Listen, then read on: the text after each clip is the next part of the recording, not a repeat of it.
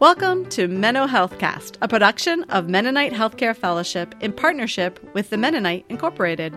Today, March 12, 2020, we have a special episode related to the novel coronavirus known as COVID 19.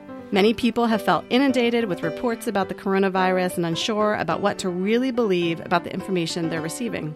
I'm your host, Joanne Hunsberger, a pediatric anesthesiologist in Baltimore, Maryland, and I'm interviewing Dan Nafziger, Chief Medical Officer at Goshen Health and a specialist in infectious disease.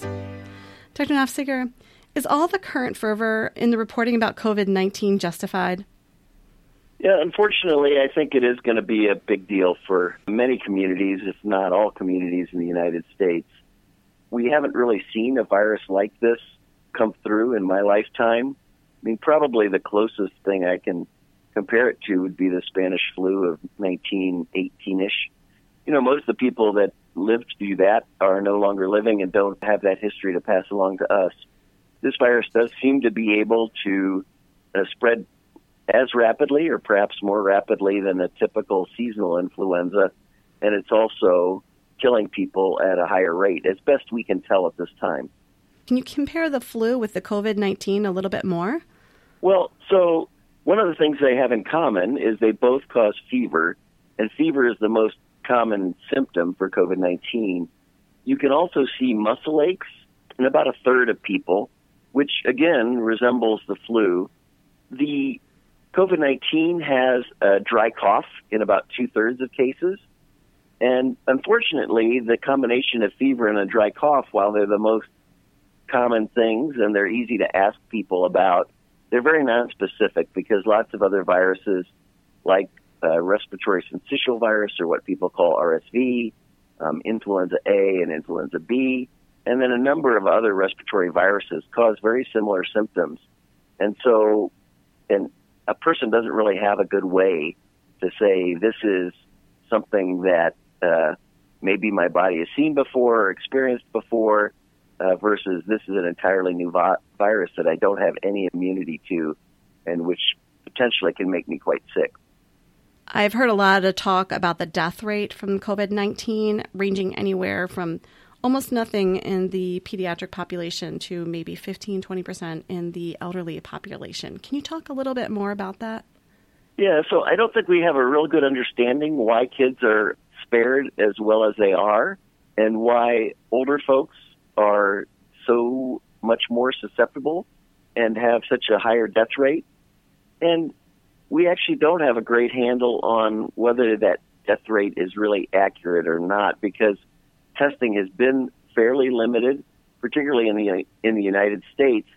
And there's been some suggestion that there actually are quite a few asymptomatic patients or patients that have such minimal symptoms that they really don't come to medical attention.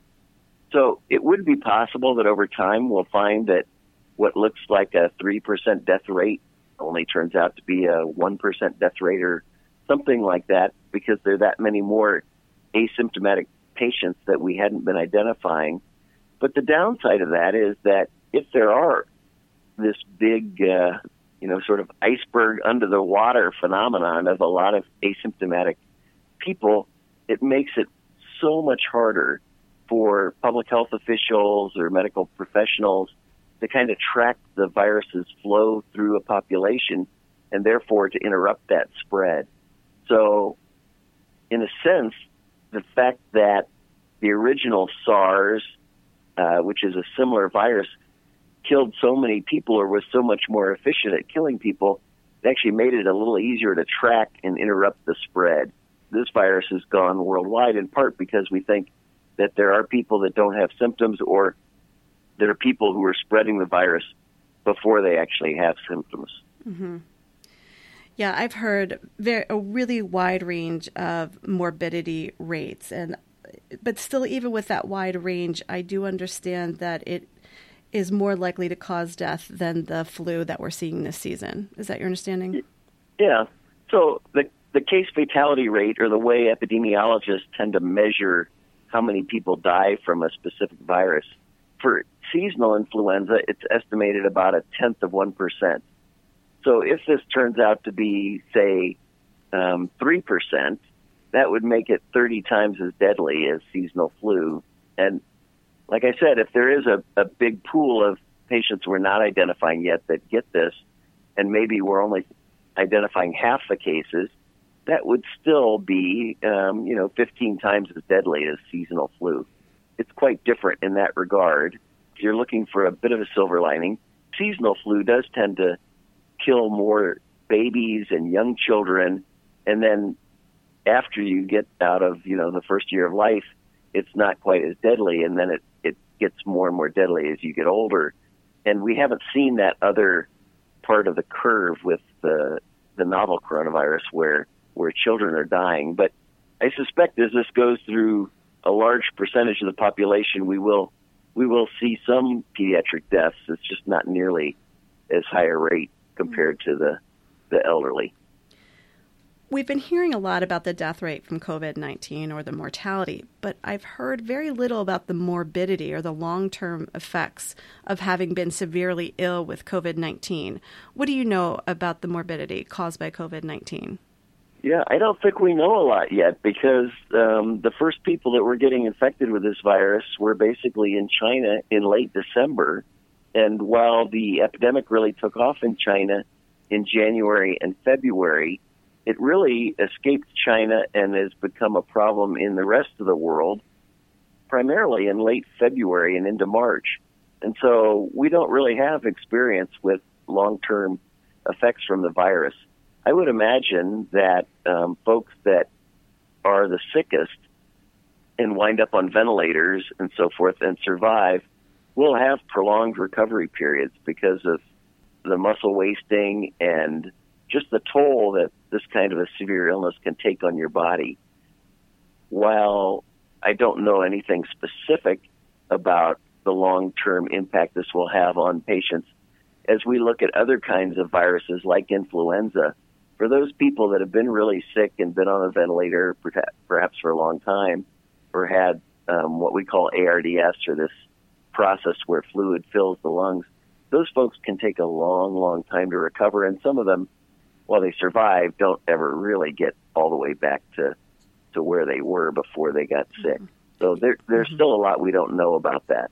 For the cases that have been diagnosed or proven to be COVID 19, it looks like about 80% of people uh, really have a relatively mild illness and don't require having to be in the hospital. But it's probably another 15% or so that are much sicker and have to be hospitalized and some of those do have to be supported on a ventilator to prolong their lives. We all are worried about that two or three percent that die. The good news is that an average person that has this kind of infection will actually not get so sick that they have to go to the hospital, and it and it will seem more like a a flu-like illness and less like a life-threatening illness. Yeah, it sounds like what you're telling me is many people will not know they have a serious viral infection because it, it's not serious in their case. And then potentially it sounds like they can then spread it before they might even be tested. That's exactly right. And particularly in the United States where the testing has been so delayed in uh, being rolled out, there are a lot of people who have been sick and uh, don't know it yet. Is that why we're seeing some of these exponential increases in the viral spread? I think so. I mean, the data or information we have so far about the spread suggests that someone with this disease actually will, on average, spread it to another two or three people. Now, that's in a in a population where nobody has immunity, and so over time, that's how these things eventually slow down and burn themselves out as it gets harder and harder for the virus to actually find somebody who's not immune and who um, not um, protected by their prior infection. But as it's introduced to populations or people groups where nobody has seen the virus before, it is doubling or tripling with every cycle of the virus's life. On average, this is a five day incubation period. It can be significantly shorter than that, and um, it typically doesn't go out further than two weeks. But even if you said on average um, a week, you can see how an infection that's doubling and doubling or tripling and tripling every week in a population, the numbers can skyrocket. and they'll doubly skyrocket as we test a lot more people and the milder cases are detected. Mm-hmm. So you're saying the number of cases will increase that we know about because we're able to test for them, even though the actual cases may or may not have increased at the same rate once we have these test kits right. available. Right. Initially, that rate should be higher, but it is partially an artifact because the number of tests have gone up. Like in my county in Indiana, I'm not aware of anybody who's actually gotten their test results back yet. So uh, we could have no cases, we could have dozens of cases, we could have hundreds of cases. Until we get testing much more widespread, we're not really going to know, you know, how that's been doubling. Based on uh, the data that's come out of China and not really based on an American experience at this point. Mm-hmm. Can you tell me a little bit why the test kit was so slow to become available? Well, there were problems with uh, the initial test kit that was pushed out from the CDC. They've been uh, reasonably mum about exactly what happened there, but apparently they were getting a high percentage of inconclusive results in the test when it actually went out to the state labs and was being implemented there. So I think eventually that'll become clear, but I've not really heard a detailed and clear explanation of, of what happened there, and they may still be figuring it out. Can you talk a little bit about why healthcare systems might become overwhelmed by the number of cases? Um, reports from Italy just show that the healthcare system there was not able to handle the number of sick people. How does that happen? Yeah. Well, you know, there's been a uh, a big push for I think it's fair to say decades in this country for health systems to become more and more efficient and to eliminate what people call unnecessary beds. Most health systems, at least in our area, during flu season basically fill up and we've had times in the recent past where we've had patients waiting in waiting rooms or in emergency rooms for admission to the hospital because all the beds are full. In my hospital, for example, we have quite a few semi private rooms. When there are infectious outbreaks like influenza, we don't put a uninfected patient in a room with an infected patient, and so a single patient may actually occupy what would otherwise be two beds. We just don't have a lot of extra capacity. We don't have nurses that are sitting around waiting for an epidemic to occur, and we don't have a lot of extra physicians on staff. They're expensive people to employ, and so hospitals and health systems tend to keep them very busy to uh, have them earn their way. And all of those kind of factors just contribute to um, to not having as much excess capacity. In addition, hospitals have gotten, we would say, leaner and leaner. There are uh, ways of thinking about eliminating waste and making organizations more efficient that's referred to as using lean tools. And those kind of tools have also streamlined or made more efficient things like how we stock our hospitals with supplies mm-hmm. and how many days of a given supply we have on hand. The world has gotten gradually more interconnected where supplies are coming from all over the globe to serve our patients, and we have fewer and fewer things that have just been setting on shelves waiting to be used, and more things that arrive on the loading dock on a regular basis as we need them. There are lots of different reasons, but it all adds up to not having a lot of extra capacity to uh, to flex up in a short order in order to serve more patients. As you know, I'm an anesthesiologist, so in ORs this week, I was just calculating the number of ORs in my hospital just thinking of how we could convert those ORs into ICU beds. And we could probably add 50 ICU beds just because of the number of ORs we have. We'd have to leave some for emergency procedures, of course, but there would be some availability for us to expand there. And I was also thinking that elective surgeries may need to be canceled because we're using a limited number of supplies. And if we're using them for elective things, meaning things that don't necessarily have to happen, um, then they're not available for the patients who are critically ill. What are other preparations that hospitals are taking around the country? Well, a lot of people are scrambling to get more personal protective equipment for their employees. We have been dependent on a lot of personal protective equipment that's actually made in China, and the Chinese manufacturing sector has been disrupted because of the coronavirus there.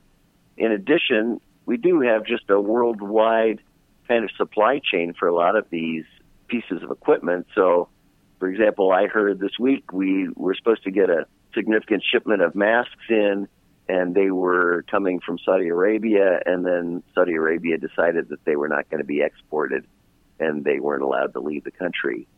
Those kind of things are things we don't think about on a daily basis, but do have a direct impact on the people providing care. In addition to things like personal protective equipment, there's just other basic equipment that is manufactured in China.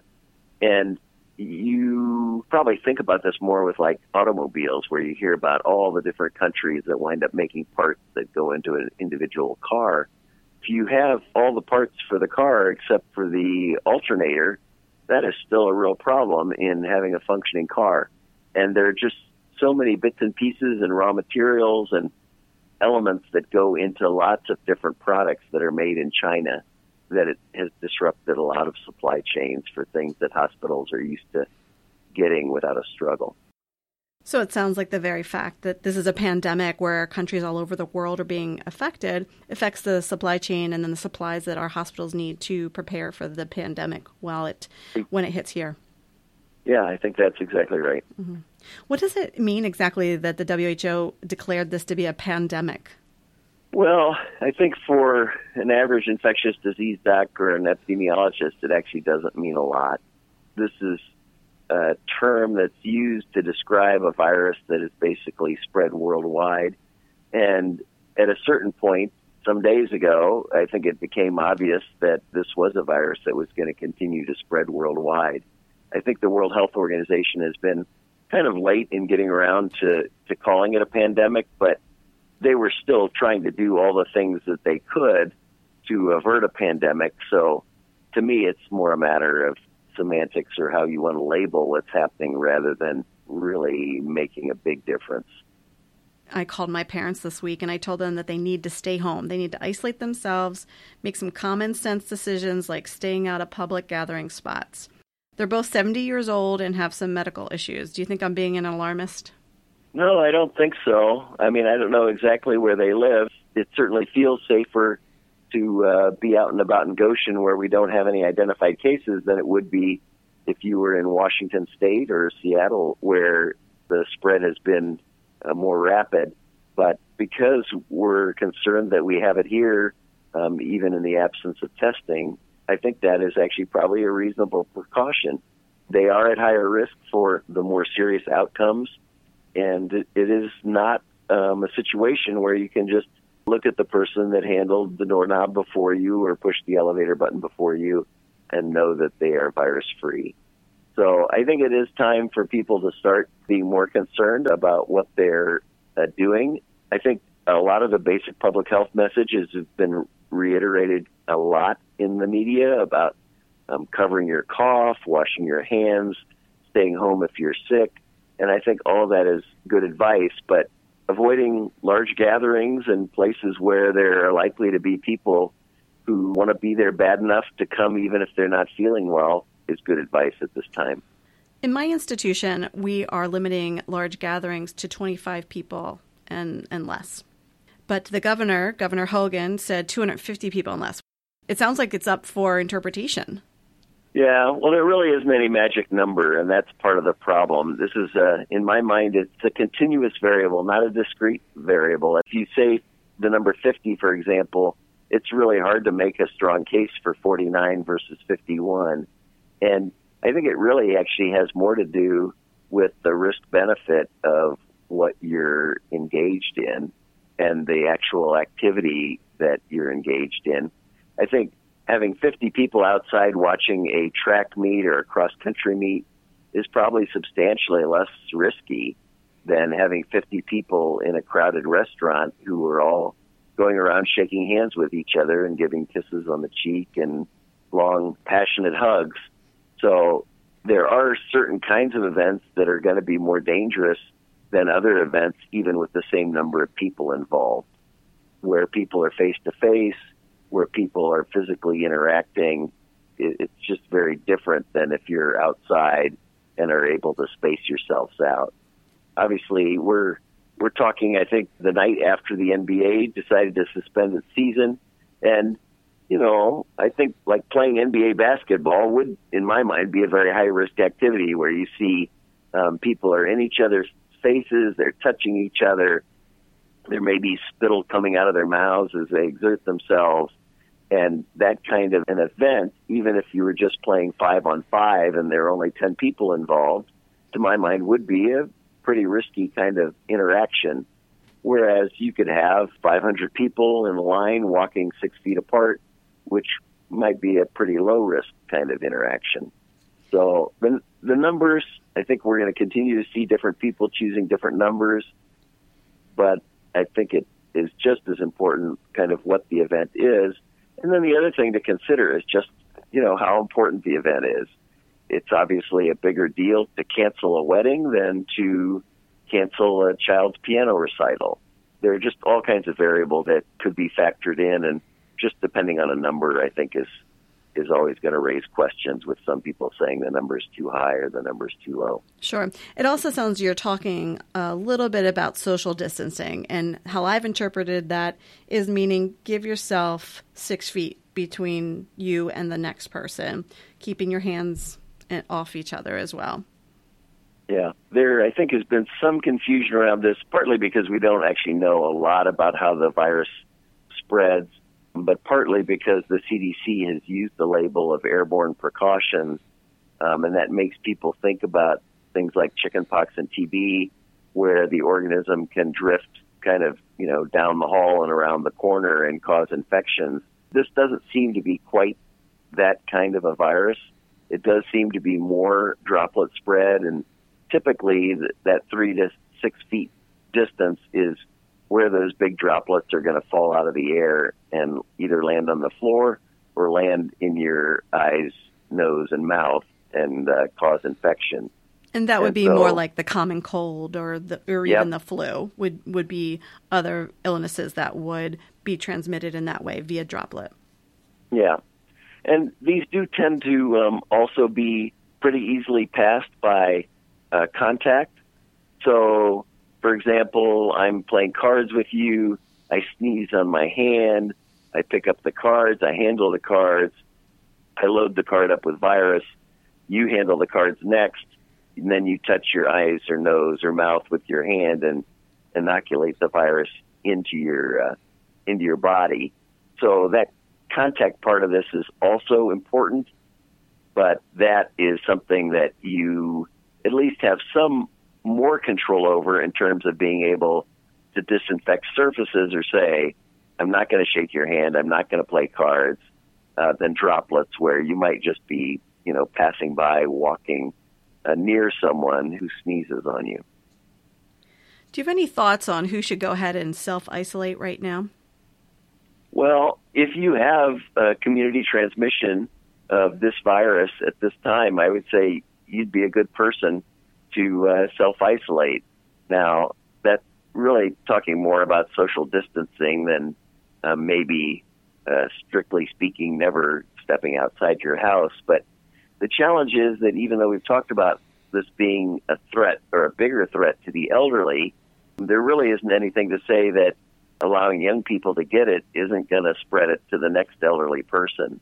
And so we see lots of uh, illnesses that pass from child to parent or parent uh, to grandparent, and uh, having the kids get infected is is maybe not you know not a reassuring thing. And so the social distancing is really trying to get uh, large numbers of people away from each other, so that if there is an infection, it can be limited to say the bedroom you're sleeping in and not spread to the rest of your family or the rest of your neighborhood. I've heard the terms isolate and quarantine. Can you just clarify the difference between those? Well, uh, generally people use isolation as well, we isolate patients in hospitals. We put them in a room by themselves and they are kept there on their own. Quarantine is usually used for um, folks that actually aren't sick yet and who are being separated from the rest of the population so that if and when they do get sick, they don't wind up spreading the infection to other people quarantines can be voluntary or they can be things that are enforced by the the government saying, yes, you are going to follow our rules and you are not going to leave, whether it's a you know a military base or your home or wherever. Those people aren't necessarily sick. So, if I can interpret a little bit, it sounds to me like even though our college students and university students, elementary, high school students, they're not the major risk group, it makes some sense to cancel their classes because they can carry these symptoms without, or, or maybe they're asymptomatic, they can carry the virus asymptomatically and then pass it on to other people who may continue to pass it on to other people. And then eventually we may get it to a very vulnerable population like it happened out in Seattle. And then that's when we really see the major effects of this virus. That's correct. If you have a toddler or if you've had a toddler, you certainly know they don't have a sense of personal hygiene like an adult does. And so they are more likely to get into each other's um, secretions and rapidly spread viral illnesses to to each other. And to a certain degree, that's also true for high schooler and college students. You know, they live in dorm settings where they're just physically closer to each other and have more interactions. Maybe they're sharing the same bathrooms, and it's just easier for virus to pass in those kind of settings where either the child is too young to know about hand hygiene and how to protect him or herself, or the child is a young adult and is just in close proximity to lots of other young adults and makes it easy for the virus to spread. So, as I'm thinking about this, I'm wondering should churches be canceled? And how do our churches, because I'm, I'm, going to turn this to our personal communities as opposed to our hospital communities, but our personal community, which we're also very dedicated to, how do we help churches know when they need to cancel, when they need to start thinking about recording a service and putting it online or doing it via Zoom or, or something like that? These questions are, are pretty tricky, particularly when we don't have the kind of information that we like in terms of whether the virus is even present in our communities. And again, that goes down, back to the fact we really had delayed testing. Right, right. You could picture, say, a church in the United States having started to cancel services the first week of January. Say they canceled it all through January and then all through February. And it would be possible that after a couple months, people would say, well, this is ridiculous. I don't trust what people are telling me anymore. I, I don't believe that a pandemic is coming. And it might lead people to not only disregard whoever was making that choice in the past, but also might lead them to make poor decisions when the virus did arise in their community.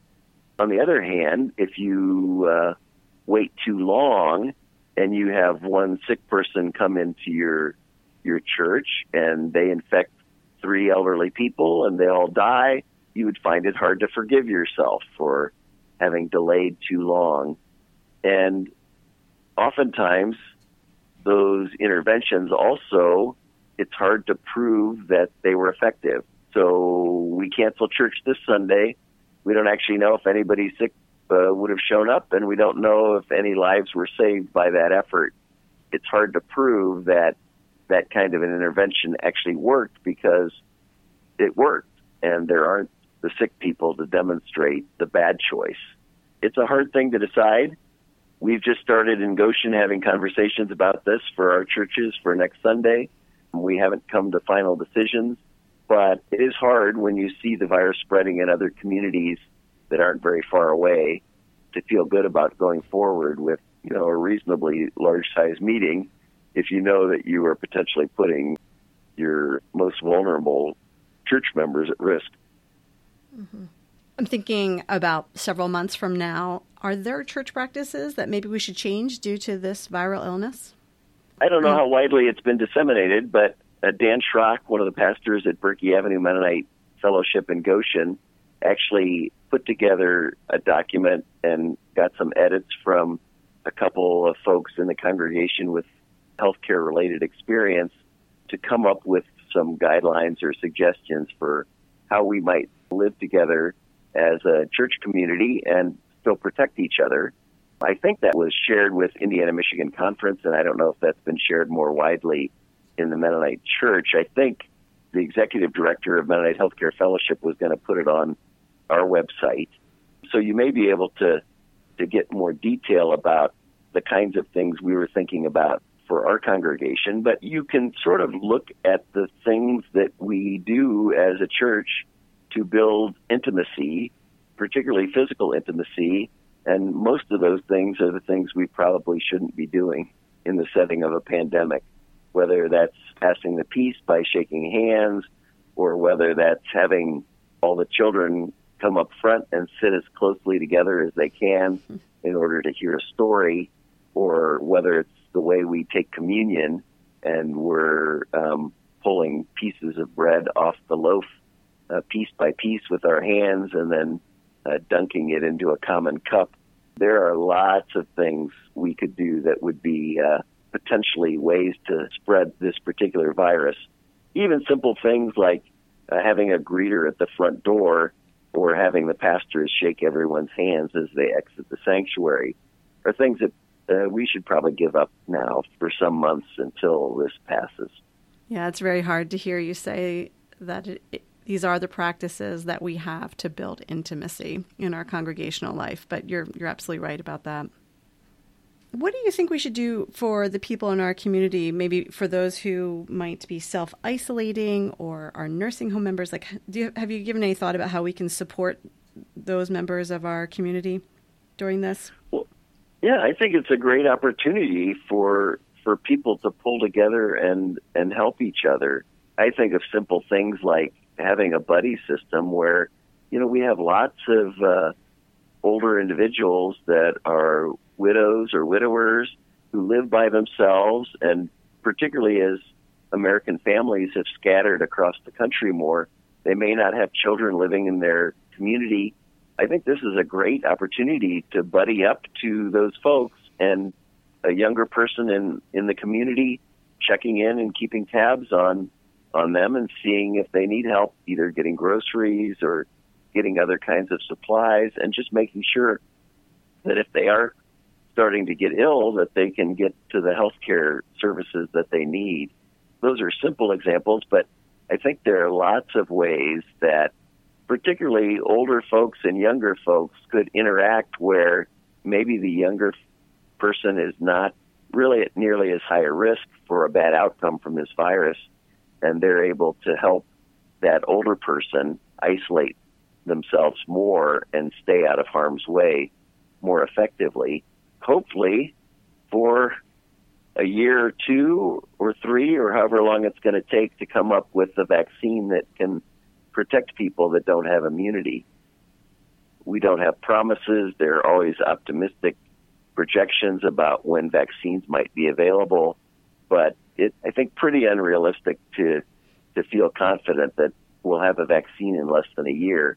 And a lot of us are going to be infected with this virus uh, before that year passes.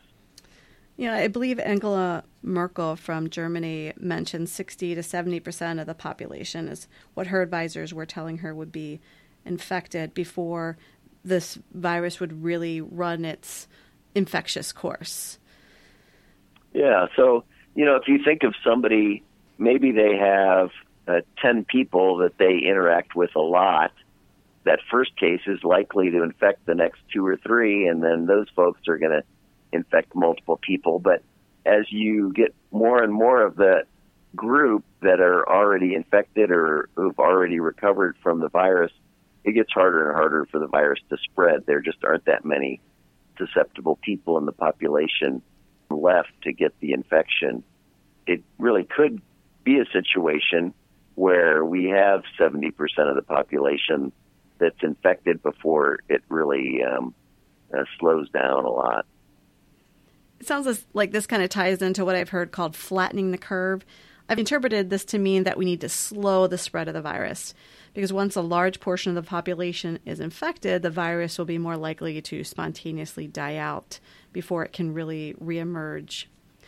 I think this kind of like herd immunity from vaccinations, like we try to vaccinate our children, meaning the more people in the community that have an immunity, the less likely you'll have a whole lot of people who get sick. I think the other thing is really matching up the resources we have to fight the virus or to control the virus with the rate at which people are getting sick. So if we only have, say, 12 intensive care unit beds in Goshen then we want to try not to have more than 12 people who need an ICU bed at a time. And it's a lot easier to picture that kind of a match happening if we can stretch this epidemic out over a year than if the epidemic occurs basically in a month's time. And so that's really a lot of what that flattening the curve is about because um, having the rate of spread slowed way down, um, maybe we're still getting our personal protective equipment into the hospital. Maybe we have enough ventilators. Maybe we have enough healthy doctors and nurses to take care of all those patients compared to uh, the situation in uh, in China where this started, where it just it just overwhelmed the healthcare delivery system. And while uh, China had this miraculous ability to build hospitals in 10 days, we're not going to see that in the United States. We may be putting up tents to drive people through to get their testing done, but uh, even if we had a new hospital in 10 days, we wouldn't necessarily have the doctors and nurses to staff that hospital. And it's it's just a very different situation than uh, than what they have in China. So again, flattening that curve means slowing down the virus really so it can be matched to the healthcare delivery system that's available in in that particular community. Yeah, I think that's right. Mm-hmm. Well, Dr. Nafziger, I have really enjoyed talking to you tonight. I enjoyed your podcast as well from March 3rd, and I encourage any of our listeners here to go to Goshen News and search for that podcast. Uh, you you talked about many of the same topics, but some other ones as well. As a healthcare provider, I want to give a big thanks to all the other healthcare providers out there around the world who are taking care of all these ill, ill patients. I want to thank all the support staff who are behind the scenes, cleaning the equipment, keeping the equipment working, the computers working, taking out the trash, doing all the wonderful things that you do and that you so infrequently get thanks for because you, you keep you're just as important as everybody else. And I want to thank MHF and Mennonite Incorporated for making this possible, as that we could do this special podcast tonight as well. Thank you, Dr. Nafziger. You're welcome, and have a great evening. It's been a pleasure talking to you. And I've been uh, telling the people I work with keep calm and carry on. It is not a time to panic, but it is a time for us to pull together and, and do our best to protect the health of our communities. Thank you for joining me today for Menno Healthcast. If you're interested in donating or getting involved with MHF, please go to our website and click on the link in the top right corner or email us at info at mennohealth.org. We invite you to financially support the mission of Mennonite Healthcare Fellowship to help continue this dialogue about the intersection of faith and health. Musical credits to Paul Schlitz, editing and production credits to Eugene Stavanis. And I'm your host, Joanne Huntsberger. Please join us again next time.